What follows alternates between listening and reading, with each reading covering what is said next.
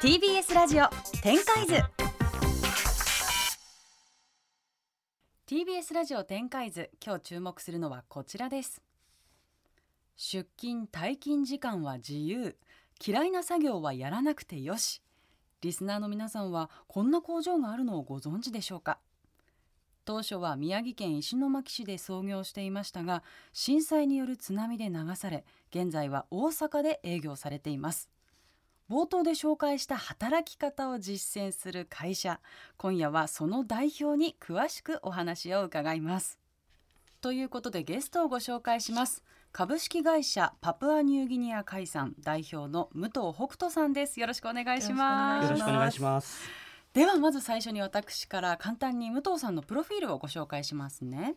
1975年福岡県生まれ大学を卒業後築地市場で競り人を目指した後当時宮城県石巻市にあってお父様が経営されていたパプアニューギニア海産に就職し天然エビの世界に飛び込みます。しかし2011年東日本大震災で会社が津波により流され福島第一原発事故の影響もあって大阪への移住を決意され震災による二重債務を抱えながら再スタートを切ります。東日本大震災で生きる死ぬ働く育てるなどを真剣に見つめ考えるようになり好きな日に働ける嫌いな作業はやる必要はないなど固定概念にとらわれず人が持ちうる可能性を引き出すことに挑戦されています。ということで、はい、ちょっとまだよくわからないですけれども。信じられないでしょ？はい、好きな日に働く。そうなんですよ。嫌いな作業はやらなくていい。ってなると、ん。誰も来ない誰もやらないみたいなことはないのかしら？って思いますよね。はい。私も、あの最初に、えーパプアニューギニア海産のことをした時にそんなにうまく回るのかと思って実は去年一昨年かもそうですね。一昨年ですね。はい。現地の工場まで取材に行きましそうたなんですね。そうなんです。それでいろいろ武藤さんにお話を聞いて、まあ人は本当にこうあ私が感じたのはやっぱこう本当に人を信頼すると人は答える。で結果的にこう仕組みをガチガチに決めるよりもその方が、まあ、全てうまくいくんだなっていうことが分かったので、まあ、今日ちょっとまたあ詳しく話を聞こうかなと思って。え出勤退勤時間は自由ということははい。一ヶ月に一回も行かなくてもいいっていうことですか？えっとですね最初はそうだったんですけど、2年ぐらい前から1ヶ月に30時間だけは来ましょうっていうふうにあの決まりを作りました。ほう。あの何ヶ月も来ない人が本当にいて でさすがにいろいろ忘れちゃうんですよね。だから、まあ、いつも自分たちの形は完璧じゃなくて常にアップデートしながらうんやっていこうっていう感じですね。なるほどでも30時間でいいって言ったらそれはじゃあ一気にはい8時間働いてもそうですね3時間ずつちょっとずつ働いてもいいあそれはもう自由です。でなんで回るんですかっていう話ですよ。本当にだって最低何人はいないと困るっていう人数ありますよね。まあ、なんとなくはありますけど、まあ、多分そもそもの考え方があのみんな硬いんですよね。うん。そのあ私たちの考え方が硬い。もうはい全もう 全世界が硬いというか。全世界が硬い。あの自由にするとうん。来ないとか、うん。その人はわがままになるとかって、うん。それがもう僕からするとちょっと違うんですよね。うん。自由だからこそ自分で選んで自分で考えて出勤するかどうかとかっていうことを真剣に捉えるので、うん。そうなった時って普通だったら会社シフト組まれてるといつ休むかっていう方にこう意識がいくんですね。うんうんうんだけどいつ休んでもいいってなると、うん今度いつ働くかっていう方に意識がいく。めちゃくちゃ能動的に働く日を選ぶんですよね。そうです。最初その働く時間は自由だったのから、はいさらにそこにバージョンアップしたのが嫌いな仕事はしなくていいということもバージョンアップしましたよね。そうですね。これだと好きな作業ってこう人が集中したりしないんですか？これもまあさっきのと一緒でやっぱみんな硬いんですよね。思い込みが私が硬いんだ。うんやっぱり好きなこと人に対して信頼感がないのかな？ないのかな？いや信頼感というかなんとなくみんな自分と同じだって思っちゃうんですよねうんだから自分が好きなものはみんなも好き嫌いなものは嫌いってなんとなく思っちゃうと偏る感じがするんですけど実際はみんな好きなものバラバラじゃないですか。スポーツだって、うん。あの本だって。映画だって。いろんなのが好きでいろんなのが嫌いで。それと同じで仕事の作業も好きなものはあって嫌いなものはあって。結局うち嫌いっていうと、うん。やっちゃいけないことになるんですよ。月1回アンケートを取るんですけどその1ヶ月は嫌いと申告したものは触っちゃいけないってことになるので そうなると真剣に考えるんですよ。本当に嫌いかなこれ。そうすると要するに触れないからやっていい作業が減るんですね。うんうんうん。そこまでじゃないかもなとかってなるとやっぱりそこも自分でやるかやらないかを決めてるから、そっか。そこがポイントなんです。やっぱり自分で決めるっていうことですよね。日もはい、日にちも時間も仕事内容も、はい、うん。ね何よりエビが美味しいですよ。そうです。それをいつも言うの忘れちゃうんですけど。いやーなんかびっくりしますね。本当に。なんか信じられないでしょ？うんパッと聞いただけでは。まあ、パート従業員だとしても私もいろいろアルバイトやってきましたけどやっぱシフトないっていうのは考えられなかったですし、うん。いつでも行っていいって言われたらでも全然違う学生生活を送れてたなって今ふと思って、うん。そうですうんねその日の都合とか、うん。自分の体調とかでできてたら全然違っただろうなって。でも結果的にもっと稼げてたような気はします。ねえ。そうだと思います、人のことで考えると、うん。なぜかみんな来ないっていううん。逆のことを考えちゃうんですよね、うんまあ、そういう意味では人は人を信用できないのかもしれないけど 確かに自分のことに置き換えると隙間時間があったらパッと行けたりするとねあ今日はシフト入っシフトとかで入ってなかったけど行きたい時ありますもんね。そうですね。あとはねまあ3時間のつもりだったけど5時間いられるなとか、ね、あるじゃないですか。急にお金が必要だになったからちょっと あの働きたいなっていう時もありますよね。そうですね。うんだから結構みんな自分の生活に合わせてパートさん22人いるんですけど、もう22人がそういうふうにやると本当に平均化してきて、うん、だいたい今10人123人ぐらいですかね。が常にいる状態。いる状態で、うん。で持ち場もこうこうちゃんと分担ができるような。そうですね。なるほどね。確かに雨だから行くの面倒くさいなって思う人もいれば、うん。雨だから、お金やることないからって働こう思う人もいるってことですよね。まあだから人は違うっていうこと。を私もなんか硬いっていうの。同じに考えてるってことですよね。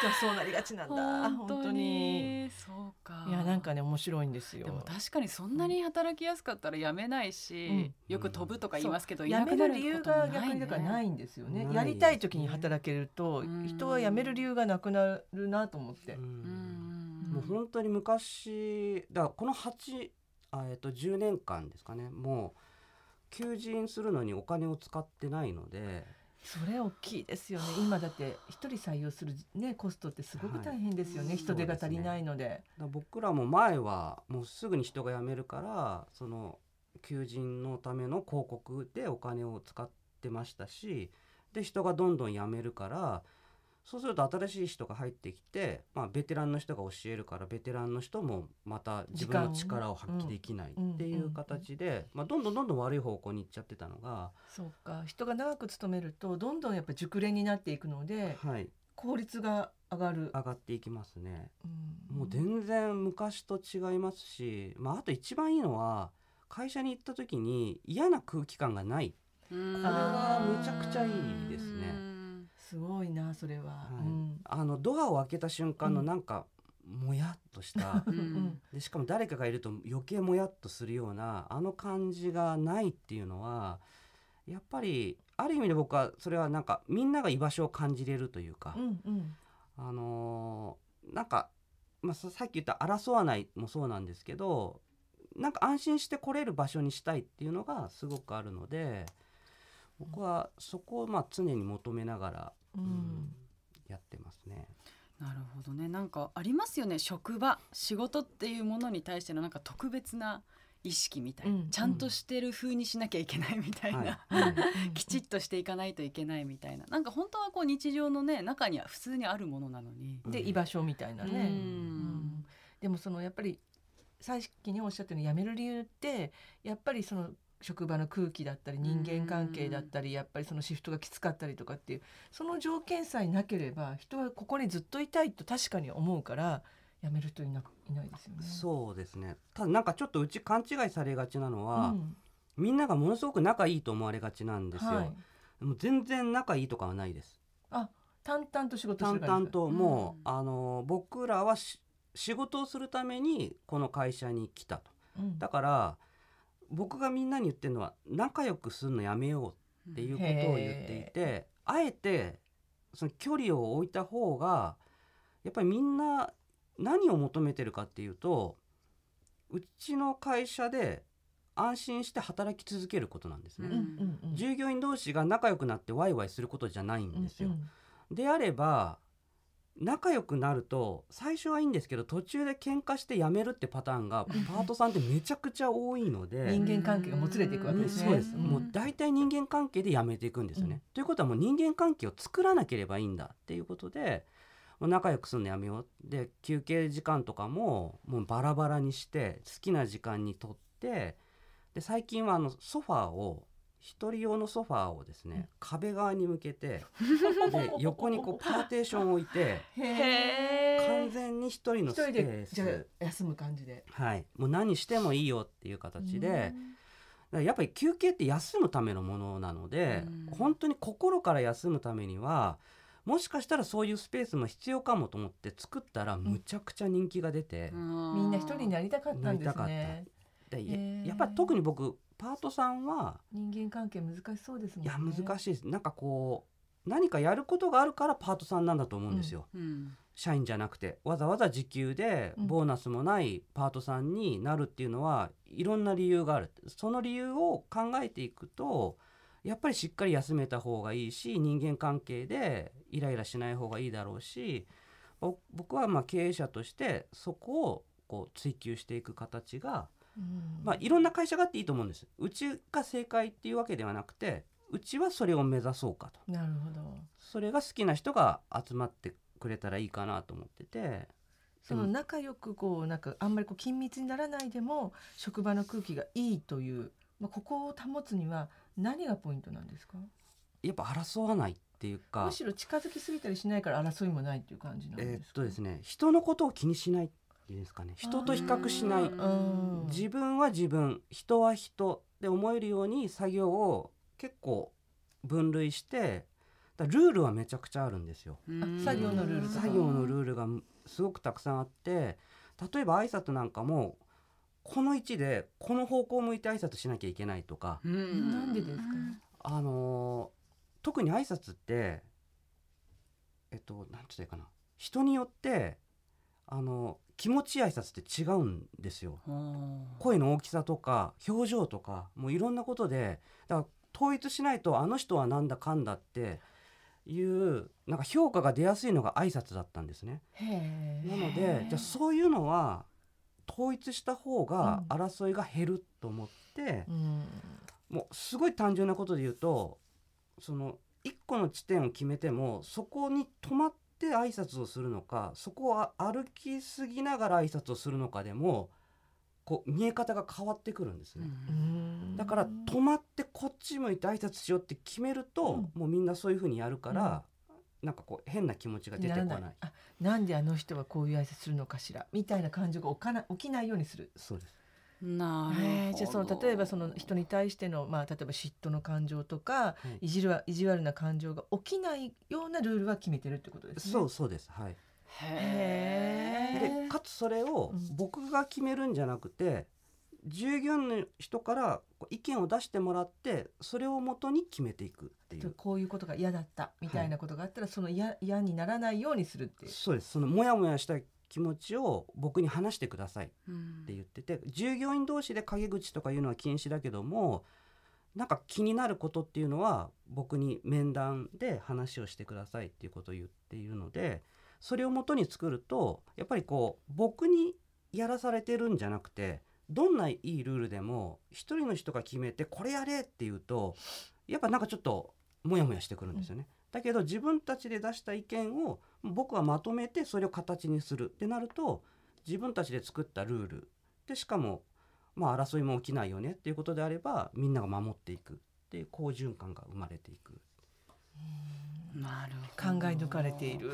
本当に考え抜かれてるっていうのとあとやっぱり人は仕事が嫌なわけではないんですね。確かに。うんそうなんですよ、うん。で結局やっぱり職場の悩みって本当に人間関係が多い。うん。とか空気その職場の。うん。だからそこにストレスがなければ気持ちよく稼げるんであれば、うん。行きますね、そうですね。だからいかにその苦しみをうん。弾いていくかっていうことが僕は大切だと思ってるのでさっきのその嫌いな仕事をしなくていいっていうのもあのよく一般的に言われてる好きを仕事にうん。と真逆、はい。真逆というか僕は好きはどうでもいいんですよ結構、嫌いなことをやらない苦しみを取り除く。それによって平穏な日々が確保されると思っているのでだからそれこそまた挨拶ですけど挨拶を苦しいっていう人が出てきたんですよ。うんでまあその方は社交不安障害という障害を持ってたんですけど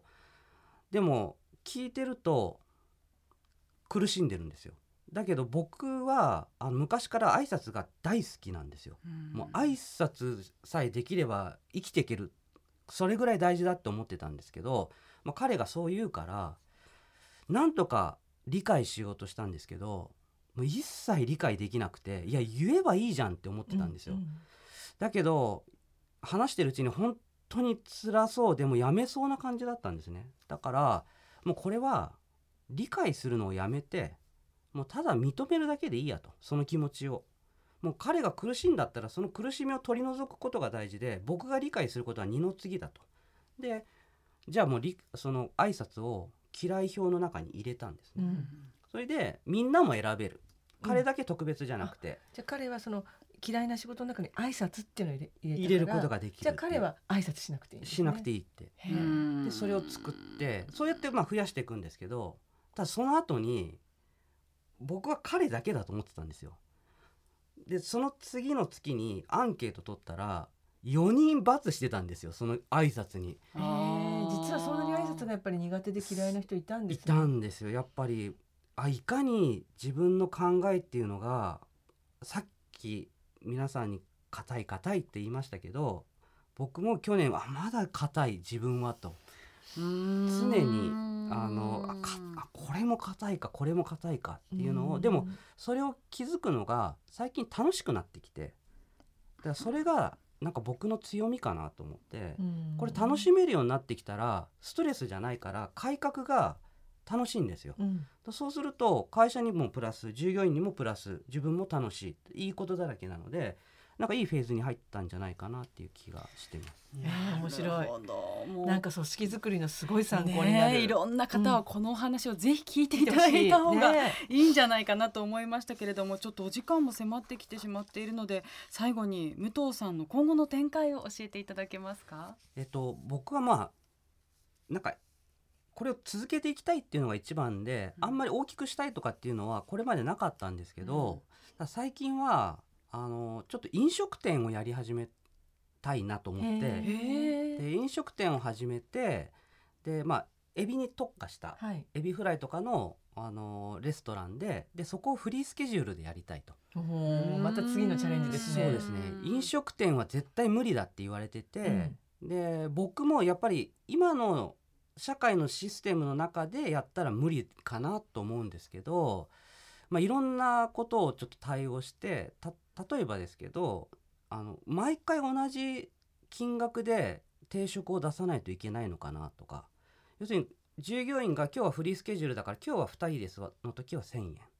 3人来たら人数が多いからちょっと安くするとか、うん。なんかそういうようなちょっとこう面白いアイディアを混ぜながらやってったら結構できるんじゃないかなと思って、うんなるほど。うんそういうのにちょっとチャレンジしたいなと思って面ます。面白い。ちょっと二人だとお客さん待ったりするからちょっとね、安くするっていう考え方の方もありますよね。そうですね、ん。いろんな考え方ができると思うんで。なるほど。またぜひお話聞かせてはいください、ということで今週のゲストは株式会社パプアニューギニア海産代表の武藤北斗さんでした。ありがとうございました。ありがとうございました。ありがとうございました。新たなビジネスの展開図に注目。TBS ラジオ展開図